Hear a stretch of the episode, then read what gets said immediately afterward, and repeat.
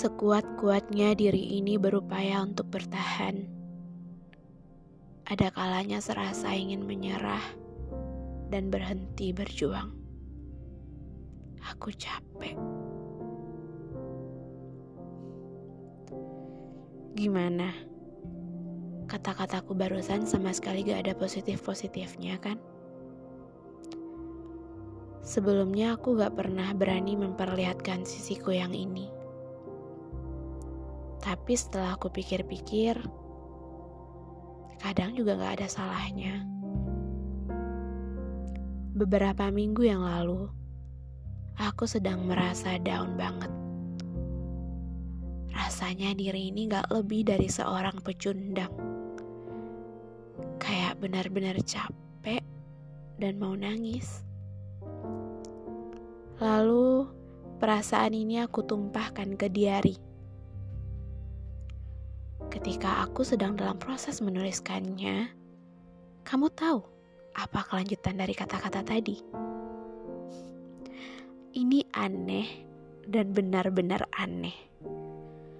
Aku sendiri kaget dan seakan gak percaya bahwa tak lama setelah aku menuliskan perasaanku tadi, aku menuliskan hal lain yang kontradiktif dari tulisan itu. Begini tulisannya.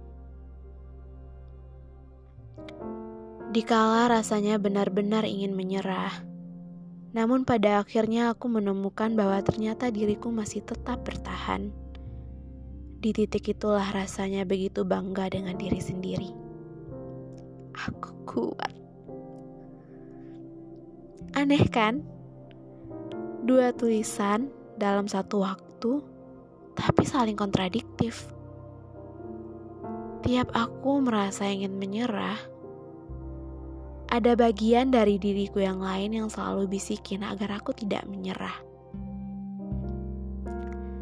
Di titik ini, aku merasa begitu hebat dan beruntung karena berhasil dengerin bagian dari diriku yang lain yang meminta agar aku tidak menyerah. Kalau kamu gimana? Pernah mengalami hal serupa? Teruntuk kamu yang saat ini benar-benar merasa lagi di bawah, merasa ingin menyerah, merasa ingin berhenti saja tanpa mau berjuang lagi. Coba dengerin lagi baik-baik bagian dari dirimu yang lain. Kurasa di sana kamu juga akan menemukan suara bisikan yang akan menguatkanmu agar kamu tak menyerah. Dan sekalinya kamu berhasil mendengarkan suara itu, dekap ia, peluk erat, karena sejatinya ia adalah dirimu yang juga sangat menyayangimu.